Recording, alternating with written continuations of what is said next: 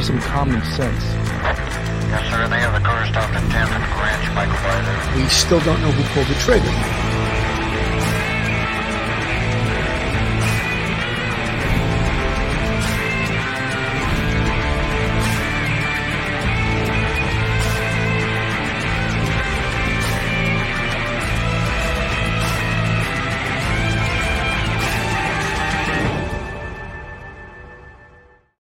Hello, everyone, and welcome to Police Off the Cuff Real Crime Stories. I'm your host, retired NYPD Sergeant Bill Cannon, a 27 year veteran of the NYPD.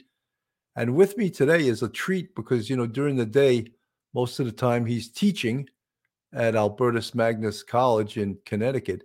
And here we have with us today retired NYPD Sergeant, Professor, Law degree, Mike Geary. How you doing today, Mike? Doing well, Billy. Thank you for having me on. Well, it's great to have you. You know, there's some like I hate to say like there's brand new stuff in the Bryan Kohberger case, but there is some uh, new uh, things that we should be concerned with, of course. And probably the biggest thing is the upcoming deposition uh, with Brittany Funk. And you know, we, have given our opinions. People talking heads on the media have given their opinions. And when the private investigator, I think his last name was Batandi, Yes. Who claims this is going to be like exculpatory information. I think that that is a little bit of a stretch when they say exculpatory, you know, information that tends to clear the defendant or tends to show the defendant's innocence. And what they may really be trying to do is, uh, in the words of Bobby Chacon on Law and Order, we'll play it a little bit later, is they want to dirty up this witness. And what does that mean, dirty up a witness? And I'm going to let you respond to that, Mike. Yeah, Billy, the uh, they're trying to look uh, Bethany Funk. They know that you know all those the, the uh, students, all four students, and Bethany uh, and um, and Dylan were um, all you know drinking, um, and they were out partying very very late, and they weren't really aware of what was going on. Probably in terms of they're living separate air, uh, three separate uh, floors of the house, and they probably have very inconsistent memories and that's something to be expected. Um, you you know if uh, if people many people could see uh, an, a car accident, uh, a homicide, some sort of crime take place, and they're they're in different areas. One's across the street, one's on a third floor roof looking down. They're going to have very different views and very different interpretations of what happened. So they're what they're trying to do, I believe, at this point, you know, looking at uh, what we know of the evidence, is that they're probably trying to show that there is some inconsistency between uh, what um, uh, DM and what Bethany Funk say and what the uh, have said to the uh, investigators and what the uh, police department and the forensic team and the crime scene people and the um, the coroner's office have said is the timeline of the deaths. And if that is so, that there's an inconsistency, you know, so what? That that's fine because people's memories are affected by you know sleep where they are, their perception. And I think what they want to do is just get her on the stand and just keep, you know, hammering up. There's four or five or six things that she said that are slightly different than what uh, Dylan, the other one, said, and uh, what law enforcement believes.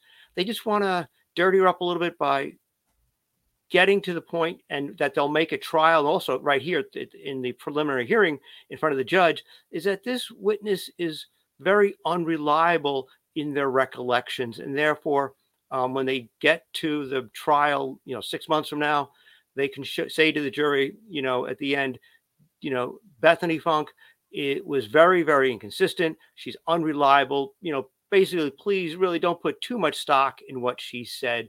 She's really not a, a, a reliable witness. And her testimony is probably really irrelevant to Bryan Kohberger's guilt or innocence. Just dirty up, dirty her up by making people doubt uh, the veracity of her, the accuracy of her statements. Well, you know, Mike, uh, it's a funny thing, and I'm glad you brought it up so succinctly. The one of the reasons that investigators interview people in great depth right after an incident occurred is because that should be, and in fact, I believe it is, the most the clearest me- memory you're going to have of what actually occurred and as time goes on your memory starts to fade and you start remembering things differently Does that mean you're lying or not telling the truth? No. You could just start remembering it differently. And that's why law enforcement and investigators take great pains to lock in a statement. Let's get that statement and let's get it down on paper and let's get the witness to sign it and to make sure it's clear. And if there's anything that they want to change, that they don't believe that that's exactly what happened, and that's why you know you may go over it five, six, seven times to get it correct. And as I said, that statement taken by skilled investigators should be the closest to the actual truth and to the recollection of a witness. And you also hit it right on the head when you said five people could see the same incident. And it's very important that after that incident, if they're going to be witnesses, the police separate those witnesses. Because if witnesses are allowed to talk to each other, the strongest personality is going to put their feelings as to what occurred. And you have to let each person be interviewed, of course, separately and not become tainted by another witness. And let them recall it and let the police and the investigators, the detectives, get it down on paper what they saw. And again, that will be the closest to the truth. And I say closest because, again, people's memories, it can change what you actually remember. I mean, I, I defy anyone to say they have total recollection after six months or after a year and therefore hours after a incident is the, again the clearest recollection that a witness is going to have. Mike.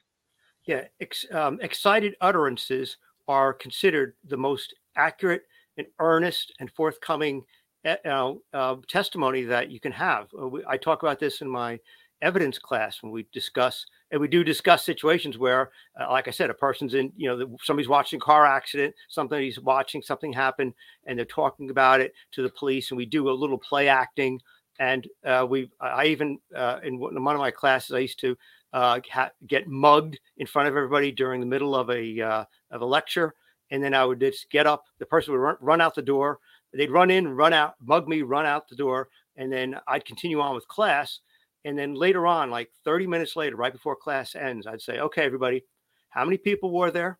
What were they wearing? What did they say? Did they display any weapons? And here's a group of students sitting 15 feet from me, and you'd be amazed at the variety of answers you get. So inconsistencies show an earnestness, and and that is okay because the jury understands that. If you're a prosecutor or you're a judge and you hear every single witness to a crime or to a, to a, you know some sort of incident say the exact same thing as if it was scripted, then you know something's wrong. When people say things that may be inconsistent, you know they're telling the truth. You know those excited utterances are considered the most earnest um, kind of testimony you have because it is without planning, without guile. It's just something that somebody spontaneously says, and that's considered fresh. It's considered uh, accurate. However, later on, of course, when they are interviewed by the police and they're starting to go over it, and you know they start to think about it, they close their eyes, they start to relive it. They have some, they'll maybe change the you know what they uh, time and things like that, and references what they may have said to someone um, after the first initial excitement calm down. Um, that's all normal, and the idea that the uh, inconsistencies would be considered exculpatory you know, that's a real stretch, but it's coming from an investigator for the uh, defense.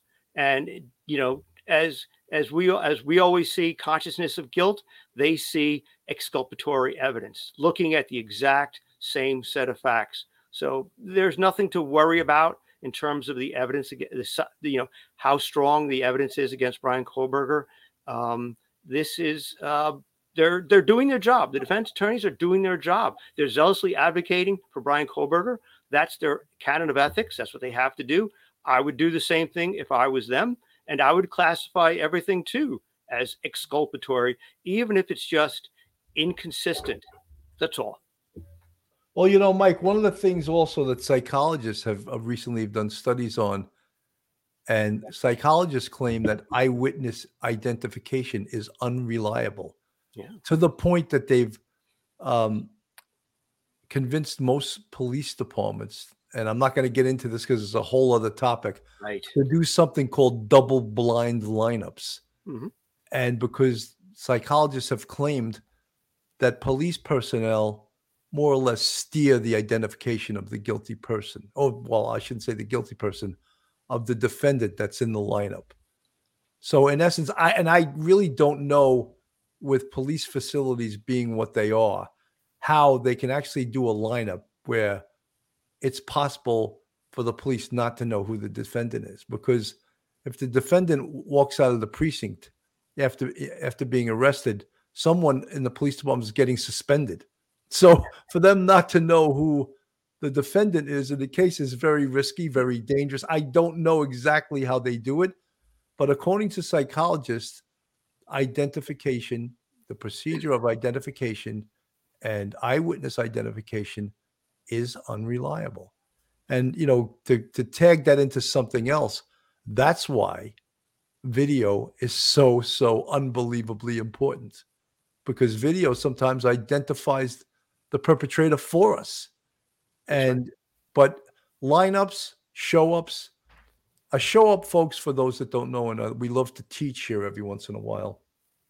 If there's a crime on the street, say there's a stick up, and the police have the uh, victim in the car with them and they do what's called a canvas for the perpetrator. And if they spot the perpetrator on the street and the victim says, That's him, and the police arrest him, that's a good identification. That's called a show up. It's a one on one display of the suspect to the victim. Now, the police can't be like, Hey, is that the guy? You know, because that's, of course, prejudicial. However, the courts, because of the time, or the, not a lot of time that's expired between the incident and apprehending the perpetrator, the courts have allowed show ups. Now, a lineup, Micah, you can explain that. It's a totally different thing. Tell them what a lineup is. Yeah, lineup. You can do like a photo array kind of lineup with uh, the the uh, the suspect's uh, picture along with five other pictures, or you could do that in person. You know, line up the traditional one you see on TV. Uh, you know, uh, from movies where you have five fillers, five uh, men or five women, depending on you know the, the gender of the uh, uh, suspect, and you should have them in a, uh, all against the wall with numbers. Um, they should be of fairly similar height, weight, build, hair color, if you can, you know that sort of thing.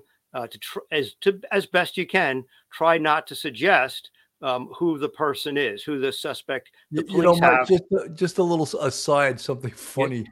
One time we had a defendant who was like six foot eight, and we were Oh, like, geez. "How the hell are we going to get fillers that are anywhere near his height?" So we just made it clear we can't have them stand up.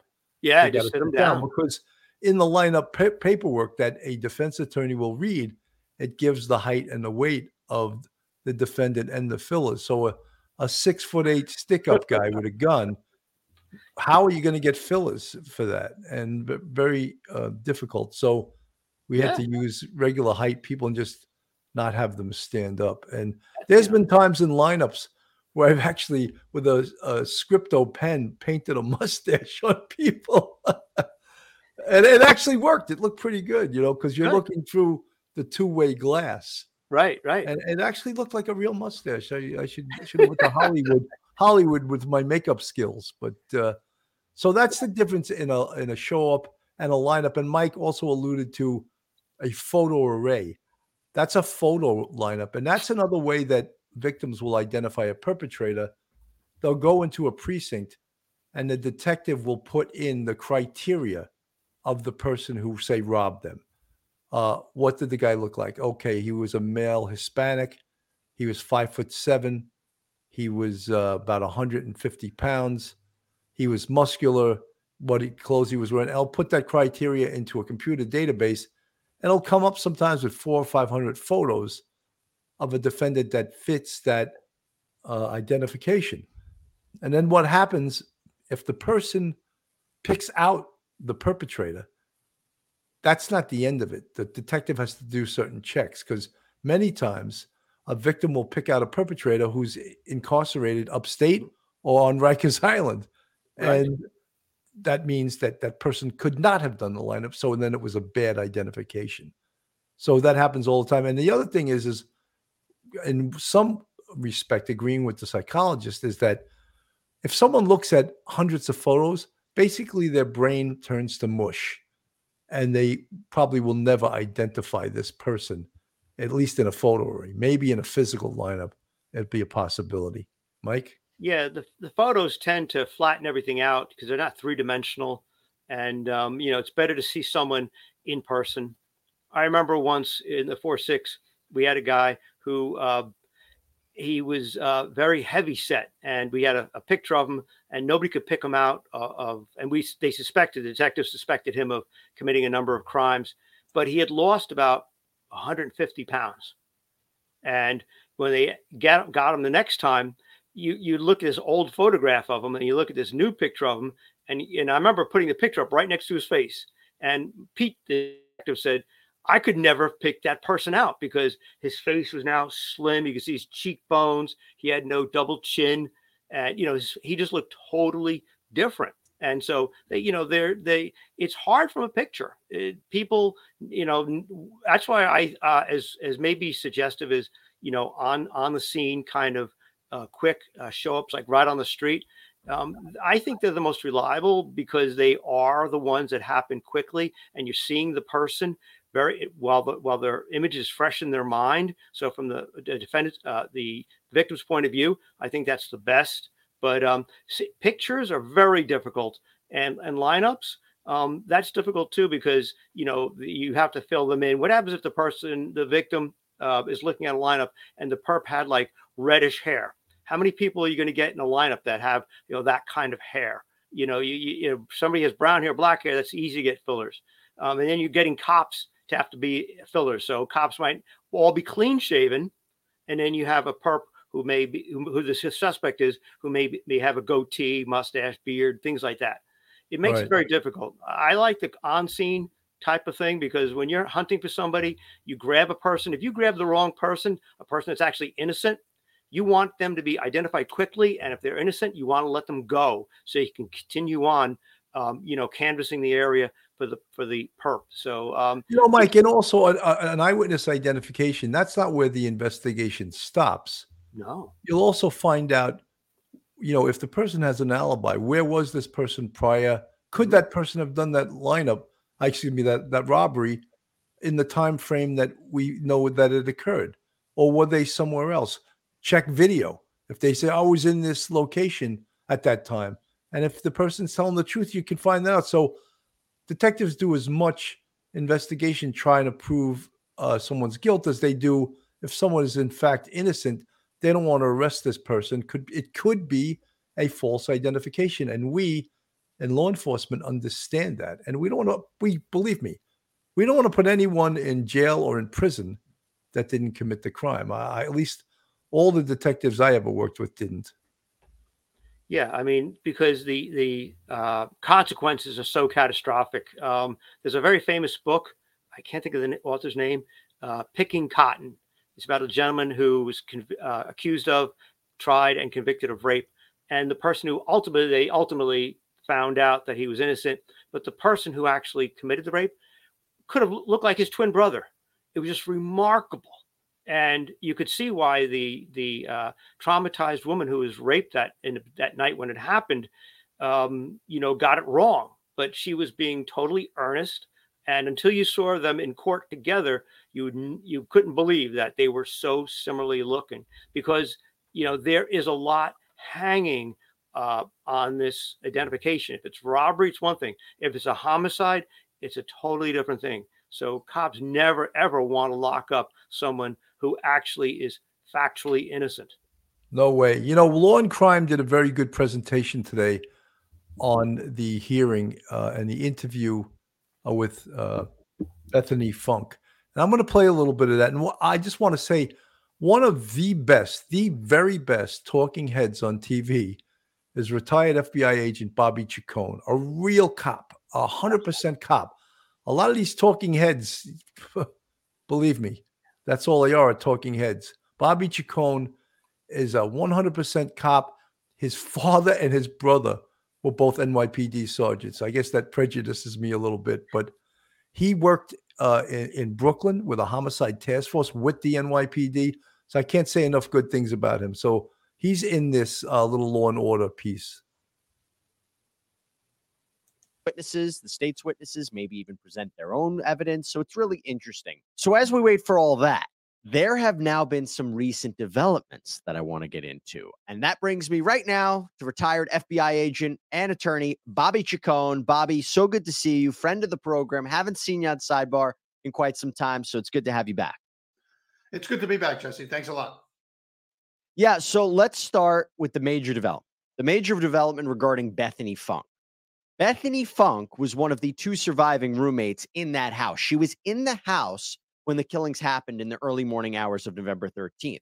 Now, Kohberger's defense originally subpoenaed her to appear at the preliminary hearing, but then both sides agreed to quash that subpoena because Funk has agreed to be interviewed by the defense in Reno, Nevada, where she lives.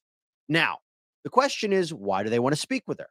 Well, according to an affidavit uh, that was filed by the defense, the defense's criminal investigator Richard Batanti wrote, "quote Bethany Funk has information material to the charges against Mr. Kohberger. She was interviewed by police on several occasions. She disclosed things she heard and things she saw.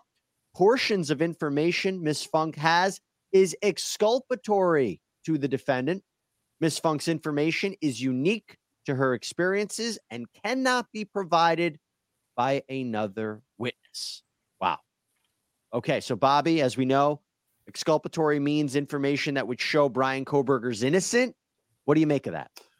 Well, eh, yes, it does. That's exactly what exculpatory means. However, the the the interpretation of whether a piece of testimony is exculpatory or not is is very open to interpretation. And so, while the investigator says she has um, things or, or stuff that is exculpatory to Brian Koberger, That's their interpretation of that, whatever that be. So, so you know, arguably, in a case like this, in this case in particular, she is a you know probably the most important witness. She's the only living eyewitness, if you want to call her an eyewitness, to the crimes that happened. So she well, well, also we have Dylan Mortensen, who's the other surviving roommate. She's the one who allegedly saw the killer. Um, so it's you know that's a whole right. separate yeah. so issue. Both of both yeah. of these people in the house are really the only two eyewitnesses, so to speak. And so they the defense is going to want to get into them as much as they can. They want to, you know, what we call dirty them up if they can at trial, and anything that they can get to before trial helps them. So any statement, so it, as part of the discovery process, that the, the defense gets all of the statements that this witness has made to the police, uh, you know, in, in any way. And so they've reviewed those statements now, and they want to talk more at length about those things to this witness.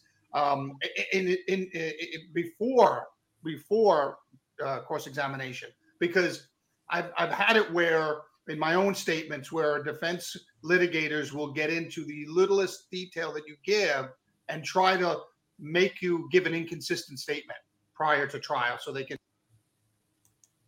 Mike, I want to comment on that because one of the things I think we uh, want we have to realize, and our listeners realize, is that this is a deposition. It's not the trial. So, is this a hail mary pass to try, as as uh, Bobby Chacon says, dirty up this witness?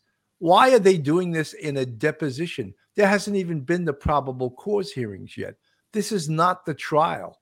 Why are they? Uh, you think the judge, based on what she could possibly say, the judge will say, "Oh, we're not going to have a trial. There's no probable cause." I, I I can't see that happening. So, explain to me why this is happening. Well, usually depositions are in civil trials. Um, you don't really see them in in criminal trials, but I, I, I imagine because this everybody is kind of spread out a little bit from Idaho and they're different states. Um, the judge is trying to be, you know, as as fair uh, minded as she can be regarding uh, the treatment of Bryan Kohberger. Um, you know, everybody knows, you know, exactly. There's a lot of evidence, uh, scientific evidence, and you know, electronic evidence, but uh, they're trying to be fair.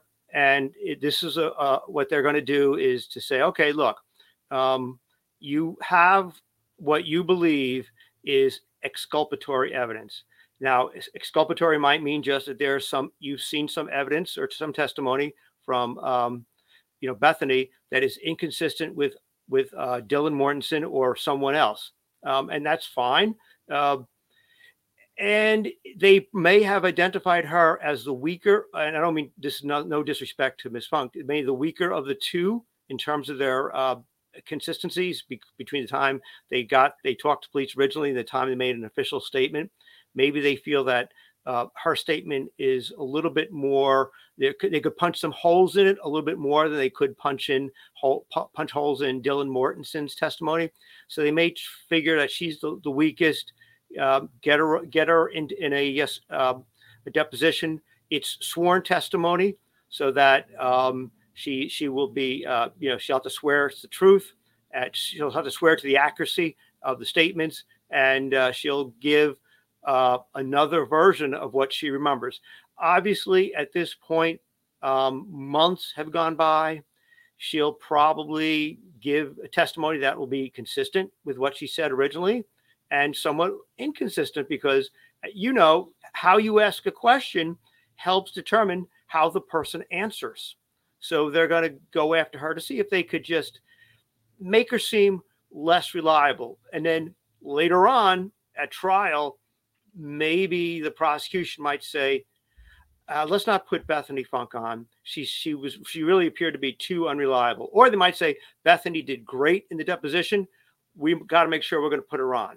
And same thing with with with um, Dylan Mortensen. You know, um, because uh, just you know you always want to have uh, uh, your own witnesses who are the most consistent and the most reliable. So it's their it's the judges I think way to try to even things out a little bit, give give the the defense its fair share of uh, opportunities to um, see uh, you know get some of their uh, statements before they actually go to the preliminary hearing and months before they go to trial. It will help the results, whatever they are, good or bad, for for uh, Miss Funk. That'll help the prosecution because then the prosecution will be able to decide also um, whether or not they want to rearrange a potential uh, witness lineup for the trial. You know, Mike, someone asked in the chat uh, that she'll be represented by an attorney at the deposition. Absolutely.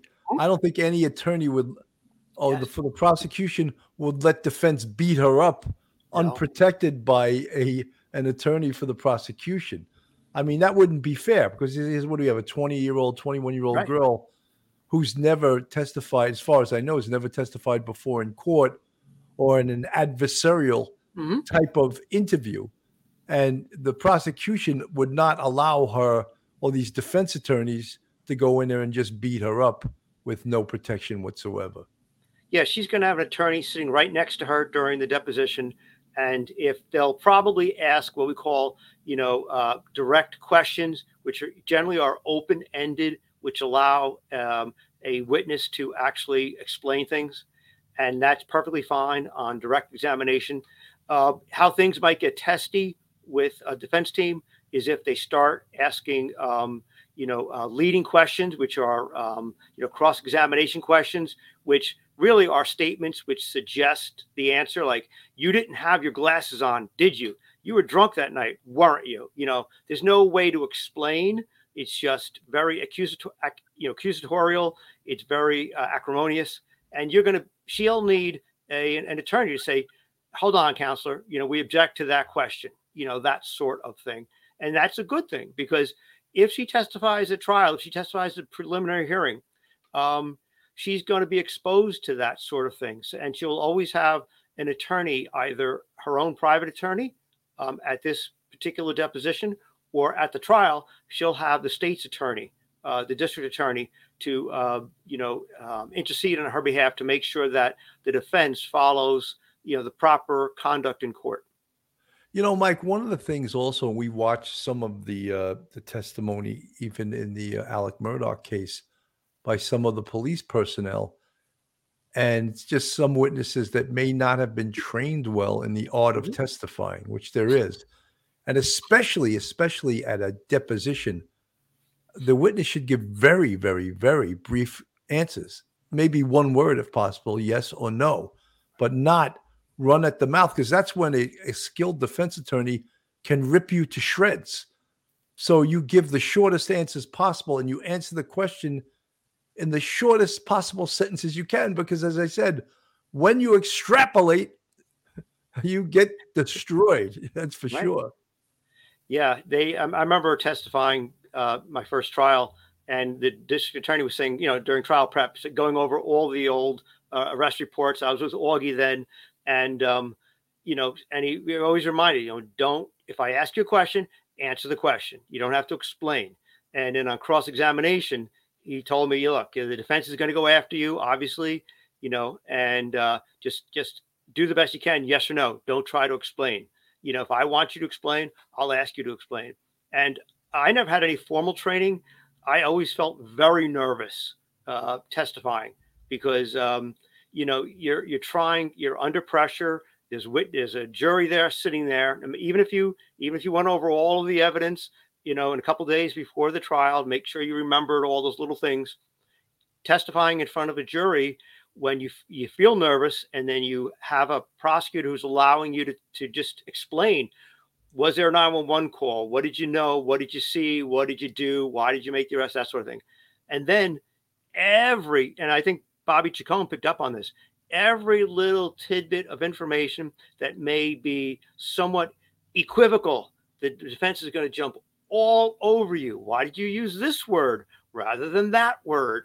And it's just like and then you you're like trying to explain and and you're not allowed to explain on cross examination because you're getting leading questions. I remember one time asking the judge my very first trial i looked at the judge i said your honor i need to explain the answer. And he smiled at me and he said officer geary just answer yes or no. And Yeah, it, it's It sort was- of yeah in a way an unfair an unfair advantage given to the defense but then again the prosecution has many oh yeah. uh, things that are in there uh, on their side of the court. Oh yeah. Be real. Question is why would the state not have done something uh, to prevent this or is the defense just trying to make something out of nothing struggling uh, no, you, you you be real you explained it pretty well. I can understand what you were trying to ask. And uh, professor mike i'm going to let you answer that Yeah, the uh, this whole thing with this uh, with the deposition be, before the preliminary hearing, um, you know, it's it's it's basic due process, basic fairness. Uh, the judge is trying to be basically fair as much as they can to Bryan Kohberger. Um, and at the preliminary hearing um, in in June, uh, I think we got about another six weeks to go before we get the preliminary hearing. Um, the judge is going to be very careful to uh, make sure that um, you know, uh, Kohberger's defense team, you know, gets a fair run at the uh, witnesses. Now, there's not going to be a lot of witnesses. There might be six or seven witnesses, maybe, who knows? They're going to be testifying a lot, I believe, on the electronic evidence and on the blood evidence, the DNA evidence, um, and some crime scene photographs. Um, and so there's not going to be like, you know, 30 witnesses at this sort of thing. There's going to be a, a number of them. And the defense has every single right to cross-examine them and they'll go hard at them. They'll take a fair run at them.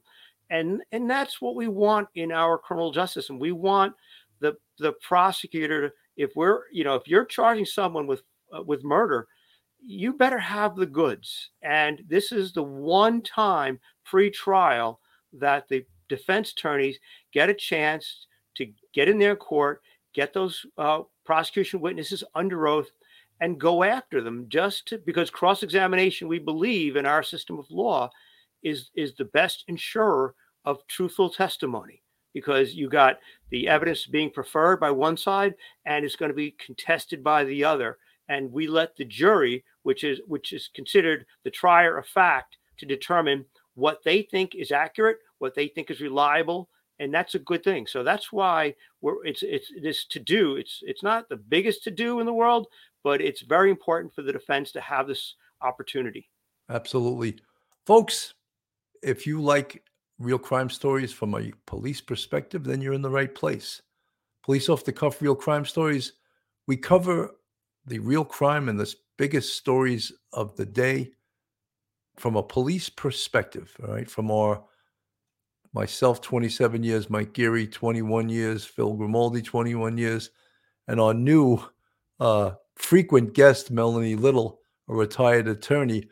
We try to give it to you from our perspective, and not just our perspective, but for example, Melanie Little has not been in law enforcement, but she is a fantastic attorney. So it's given different perspectives on what we see.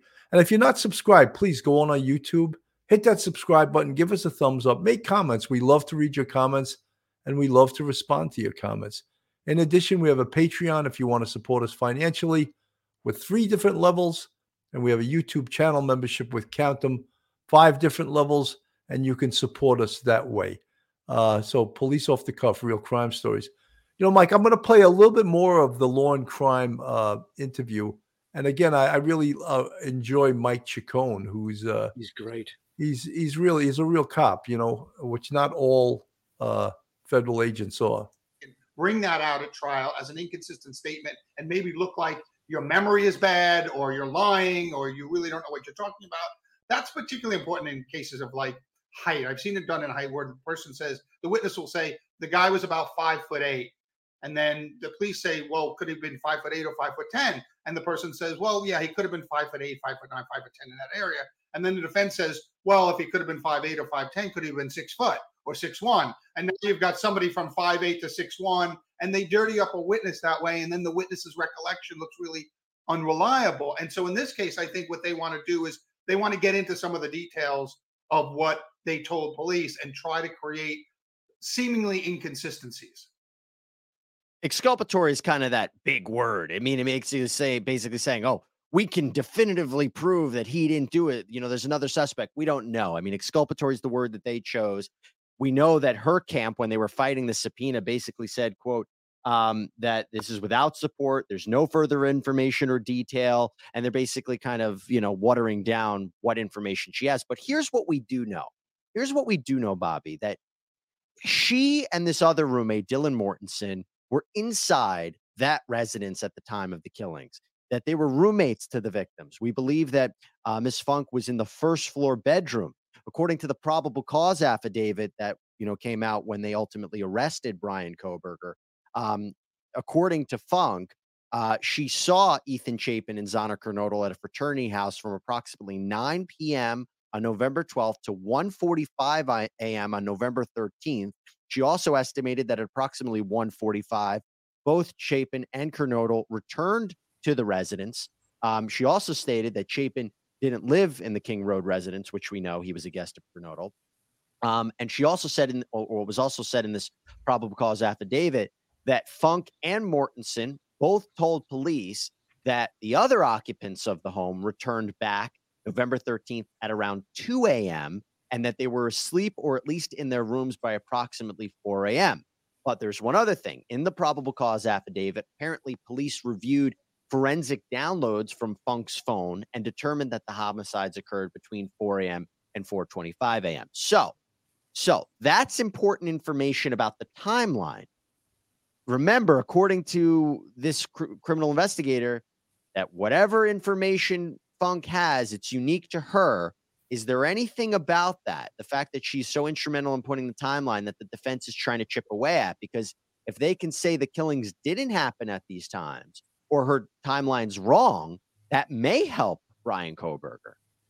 Sure, it may help him, but it's hard to see how that can be exculpatory. In other words, it, it- you know, unless they're prepared to prove that Bryan Kohberger was somewhere else at that time, if they can say, "Oh well, it it must have happened between here and here," but we have proof that Bryan was over here at that time, that can conceivably be exculpatory. But oftentimes, a defense will say something like, "Well, this proves that there might have been somebody else in the house," or something like that, and that's not necessarily exculpatory you know, if, if there was somebody else involved in the crime, that's not necessarily exculpatory to this defendant.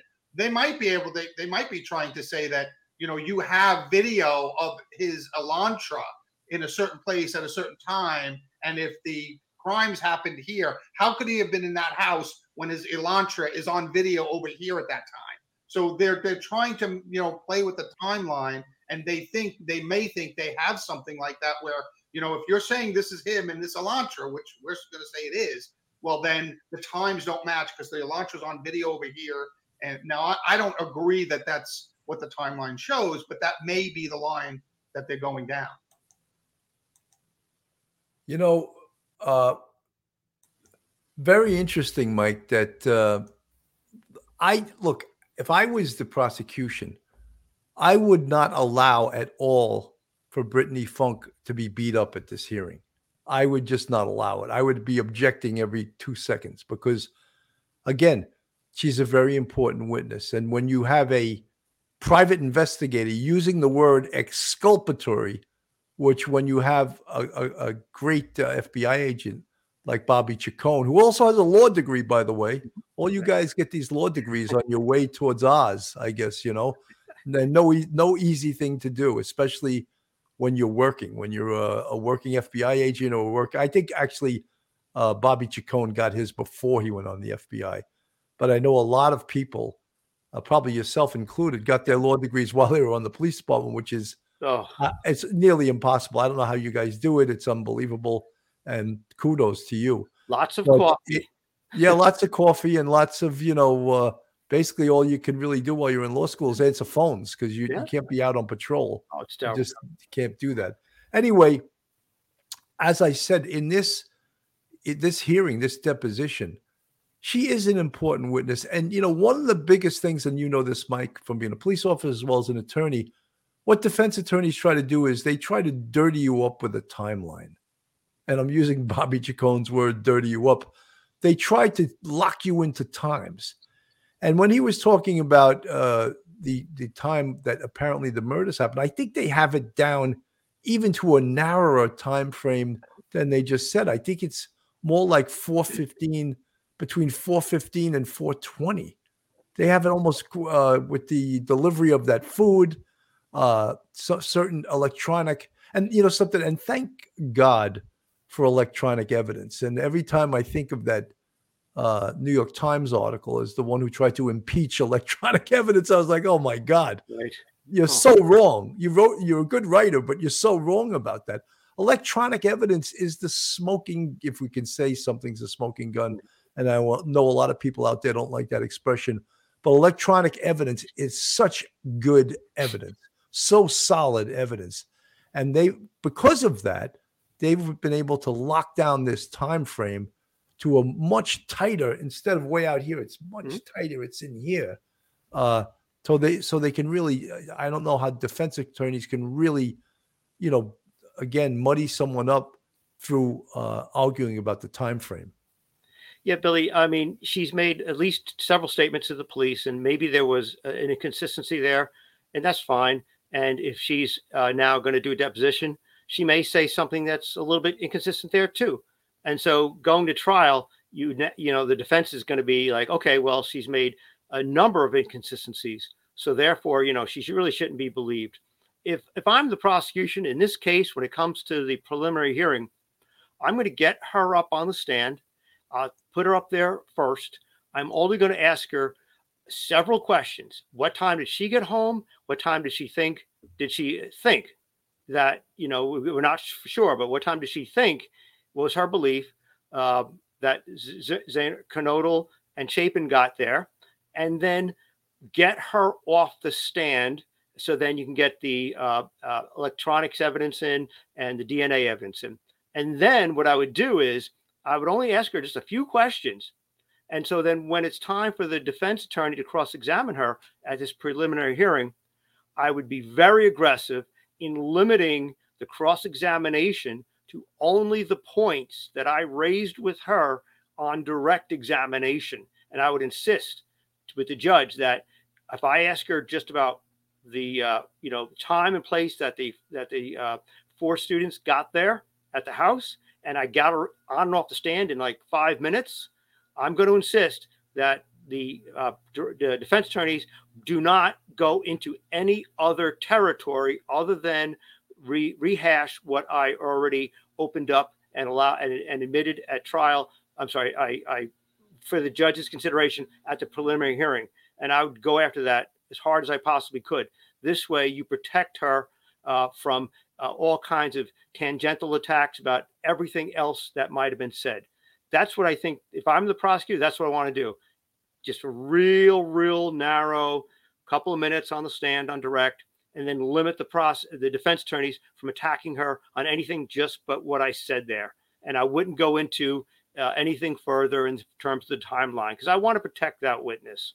Um, but and we'll see what the judge says. The judge might. It's up to the judge to to say I'm going to limit cross examination of the defendant of the defense of the witness to only what was disclosed by the prosecutor on direct, or the judge might say it's a free for all. I doubt the judge will say it's a free for all. I think the judge will probably just say whatever the prosecution, I'm sorry, whatever the prosecutor has has uh, got the witness to testify to, those particular subjects, they're the only subjects that can be uh, subject to uh, cross examination right here in this preliminary hearing. Remember, this isn't a trial. This is only the prosecutor's burden of proving, uh, you know, probable cause. That's all it is. And I don't think a judge is going to want to give free reign to any defense attorney to beat up a witness, especially uh, a witness who's only talking about, you know, one small thing. I don't think the judge is going to allow it. I think the judge is going to be fair to everybody and give uh, the defense an opportunity to cross-examine her. But I think he's going to be very, very circumspect in what he or she allows. Oh, sorry, what she allows the, uh, the, the defense to attack. How strong do you think uh, of a witness, Dylan Mortensen and um, uh, Brittany Funk, will be for the prosecution? In fact, I believe they they will be prosecution witnesses, and and not unless this uh, hearing with uh, Brittany Funk, this deposition, goes really bad for her. Uh, if it goes bad, then of course she'll be a witness for the defense. But if it goes well, I would think that she's going to be uh, Dylan Mortensen and uh, Brittany Funk are going to be witnesses for the prosecution. I think it puts, you know, Dylan Mortensen sees a male fitting the description of Bryan Kohberger. And you know, one of the things that's come out that there could be many more physical descriptions. And when we talk about the physical description of someone, there's something called gait, not spelled G-A-T-E, but spelled G-A-I-T. And that's how a person moves, and that's their physicality. And look, people would when I was a kid, people would goof on the way I walked, and he said, "It's not just you; it's your whole family walks the same way." it's like it's sort of a funny thing, but it's true. People have a certain gait, a certain way they move, and you know, and I know in a courtroom, obviously, she's not going to say, "Oh, could Bryan Kohberger get up and walk?" They would never allow that, but the physicality, and again, he had a mask on. He had uh, apparently what was described as like almost like a COVID mask. Mhm. A lot of an identification also is in someone's eyes, if you can see their eyes. Um, and I'm not saying it's a full fledged, we're just discussing how tough it is to uh, eyewitness identification. It's very tough. But that's it. I mean, I thought about what if she could say, that's the same guy I saw that morning? What if she could say that? How powerful would, and again, it's woulda, shoulda, coulda. So maybe I shouldn't throw that out there. But if she could actually say, not that that's him, it looks like him, how powerful would that be for the jury? Yeah, I mean, you would love to get you know Dylan and and Bethany up on the stand and say as witness number one and witness number two, and then you know have Bethany talk about the timeline, have Dylan talk about that's him, and go with that, or the the words like "I won't hurt you." I forget what the exact phrase was. You know, that's his voice. But um, we we talked about this a while ago, and you know, it's one thing to have her say "slam dunk." That's the guy. That's his. Those are his eyebrows. That's his voice. But you have to. You're rolling the dice because you're. You'd have to be willing to accept the fact that she may not be positive. Um, I think the fact that you get them up on the stand and say he had bushy eyebrows and he was he was slim build. I think that would be good enough because remember when he's at the trial, he's going to be wearing a shirt and tie and, and, a suit jacket. So you might not be able to actually see this. This he's not going to be wearing the same clothing as if he was wearing, you know, something else. So um, you have to you have to be really careful about that. uh, saying he looks like the guy based on his eyebrows. Um, I think that's what we've already got, and it's already been uh, testified to. It's, it was already in the uh, in the probable cause affidavit. I think that's as far as you want them to go, because you don't want to go any farther than that. Because every time you go, you take another couple of steps farther with a witness, and you then allow the the defense attorney more area to then attack that witness on on cross examination. And I think get the, Bethany and Dylan up on the witness stand one and two, get them to talk very briefly in a very limited manner, limited subject matter, get them off the stand. There's so much other evidence. Um, the fact that they wouldn't be able to identify him in like in a lineup, I don't think that hurts the case whatsoever.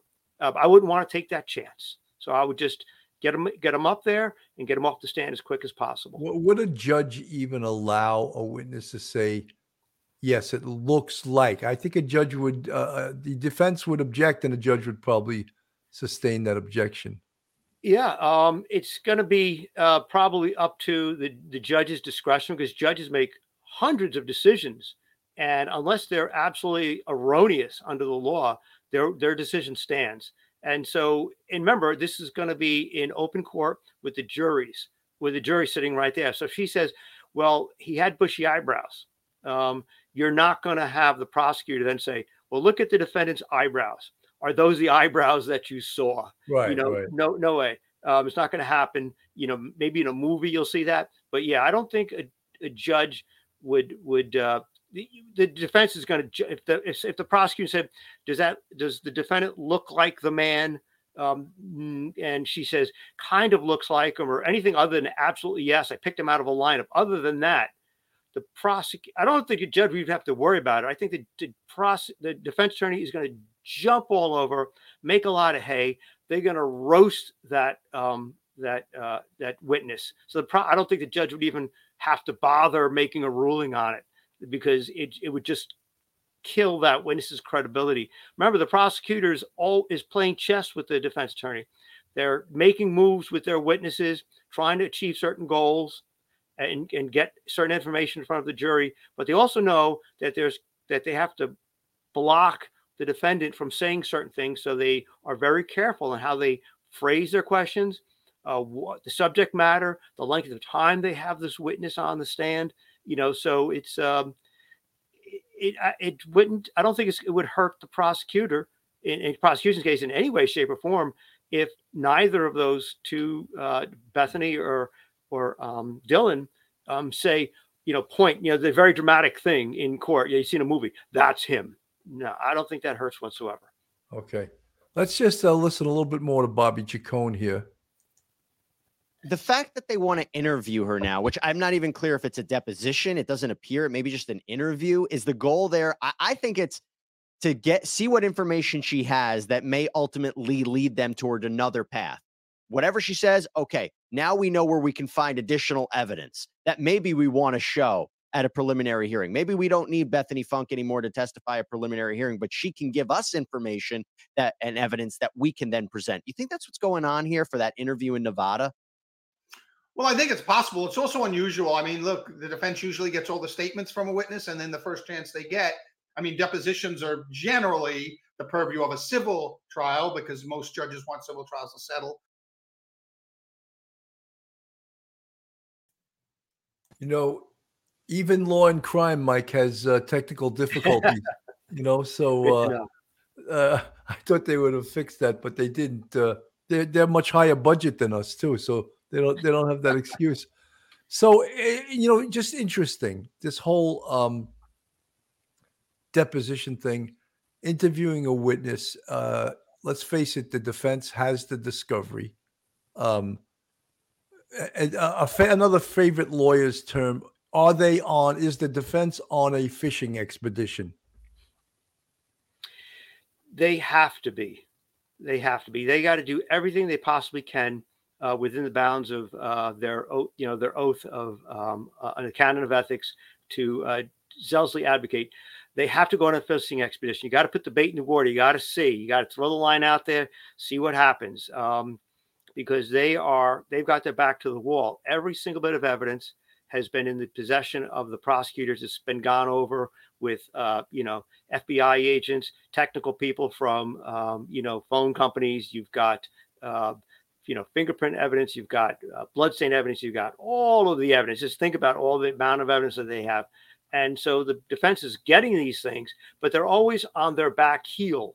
The prosecutor and the prosecution is always uh, the state's evidence is always they're walking forward. Defendants are always kind of like playing catch up. They're on their back heel, and so they have to try.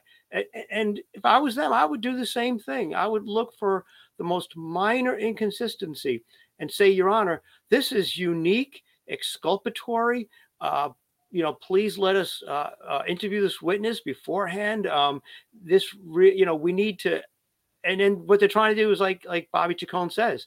Um, see where what she says. Does she really have anything else to offer? If she doesn't, we can negate her as an important witness. We can then, as defense defense side, we can then concentrate on say the the uh, you know the the obtaining, the processing, the safeguarding of of the blood evidence or something like that. But yeah, this is absolutely uh, a fishing expedition. They have to.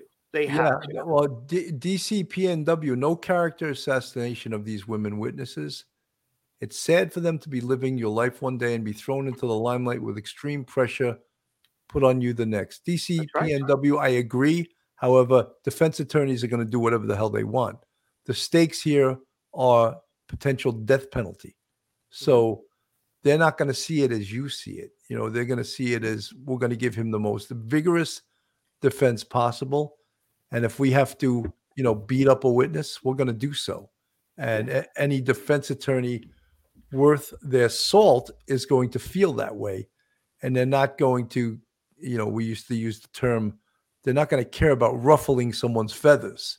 They're going to ruffle all the feathers they need to in order to do their job. So PNW, DC, PNW, thank you for that comment. Uh, it was it was very much appreciated. And folks, thank all you guys for tuning in today. I know these early afternoon matinees sometimes take you guys off guard and uh, take Mike Geary off guard, who's usually a, a teaching at school. But you know, every once in a while he's around, and it's it's great. I was going to go on by myself and uh, do a coffee with Cannon episode, but I said, you know something, there is some relatively new information. I only like to use the term all the time, breaking news, because you always hear all of the TV stations say breaking news, and then they report on a story that we reported on three months ago. And uh, I think that's a little bit dishonest. I think you should say. And um, but this is interesting. This hearing, uh, this deposition, whatever you want to call it. And last night, myself, Melanie Little, and Phil Grimaldi. It wasn't even last night. We had another matinee yesterday. We spoke about the gag order in this case and the potentiality that it could be uh, potentially, well, small chance though, reversed because let's not forget the hearing begins June 26th, the probable cause hearing. So the next gag order hearing is not till May 25th. So I believe the judge for it to the gag order to be released, the uh, the judge would have to get right on that uh, and, you know release the gag order. I don't see it happening. So you know, I, I believe in in a way it could be all academic after June 26 once they have these probable cause hearings, and uh, then uh, people, uh, the press, uh, the families of the victims, and of course the general public is going to hear a lot more about this case than we know at this time. Mike. Yeah, I think this is a, one of the things about this case is because it's got so much publicity, it's a good learning tool for a lot of uh, members of the public who you know have not worked in law enforcement or don't have really experience in any way shape or form with law enforcement because it does allow the public to gain more education and insight into actually what does a, a criminal trial look like? What does a, an investigation look like? And and this is it gives the public tremendous insight as to what goes on. So uh, i would always i would implore people to uh, read as much as you possibly can about the case. Uh, tune in to any of the broadcasts, um, and you know don't listen to the talking head stuff, but uh, use it as a learning tool because this is uh, a case that will go from start to finish and with so much publicity, there'll be so much analysis that the uh, viewer will have will gain tremendous insight into the criminal justice uh, system. One hundred percent. And you know something, in a way, and even myself, I catch myself doing that. We have a um, sort of a diminished uh, view of defense attorneys. However, if you ever need a, a, defense attorney at some point in your life, you get in trouble, you'll have a, a new respect for the work they do, the job they do, because they're not all the same. There's really great ones and there's not so great ones, and there's some in the middle of the road and some at the lower level. But when you really have a great defense attorney, of course, and you know, you say it's the best money can buy, but in this case, of course, Bryan Kohberger is getting defense attorneys that are, highly experienced and uh, some that have worked death penalty cases before. And I just want to do this short commercial. Joe Murray, attorney at law. If you need a criminal defense attorney in the New York metropolitan area, then Joe Murray is your man. He's a retired NYPD member of the service. He retired as a police officer. And he went back and banged out a law degree not just a law degree, an undergraduate degree before he got his law degree. And Joe is now a fantastic attorney. You can reach Joe on his cell at 718 514 3855. Email him at joe at jmurray-law.com. And his website is jmurray-law.com. Not only is Joe a fantastic defense attorney, but he's a huge, huge supporter of this show, of Police Off the Cuff. And he's been supporting us for I believe, over two years now. And I, I always want to thank Joe. So, Mike, I think we uh, we did a pretty good job, if I may say myself, uncovering this uh, relatively new information. You know, uh, certainly not busting out and breaking news, but inf- interesting information, and it's always good to get the perspective of a uh, of an attorney, uh, professor, attorney, retired NYPD sergeant. And um, again, I want to thank you for coming on the show today because uh, you have no life and you're available at the at a you're phone welcome. you're a phone call away no you're welcome billy i enjoy this very very much yeah it's uh, and folks you know this case is is really a, such a huge huge case and there's so much emotion behind this case and even when you know we read the chat and we we field some of the anger that we get to people which is fine. You know we we've had anger directed at us when we were police officers you know? And some people get really mad that they they say at sometimes they'll say that oh you guys already have him convicted. No we don't. I'll repeat it again. He's innocent until proven guilty. But you know we see all the evidence that the prosecution has and how the defense and we like to discuss it. And uh, again you're entitled uh, freedom of speech you're entitled as long as you don't go over the top and get nasty with us we'll listen and comment on your comments mike final words yeah, uh, be patient and uh, please pay attention. Everyone, please pay attention to the uh, probable cause hearing and uh, learn from it. And I think people will probably feel a lot better off about the uh, evidence against Bryan Kohberger. They'll be much more sure uh, of his guilt or innocence, however they feel. And so I think that's a good thing. So uh, please stay tuned. Folks, thank you for tuning in today. Have a great day. God bless from Police Off the Cuff. Take care, everybody. One episode just ain't enough.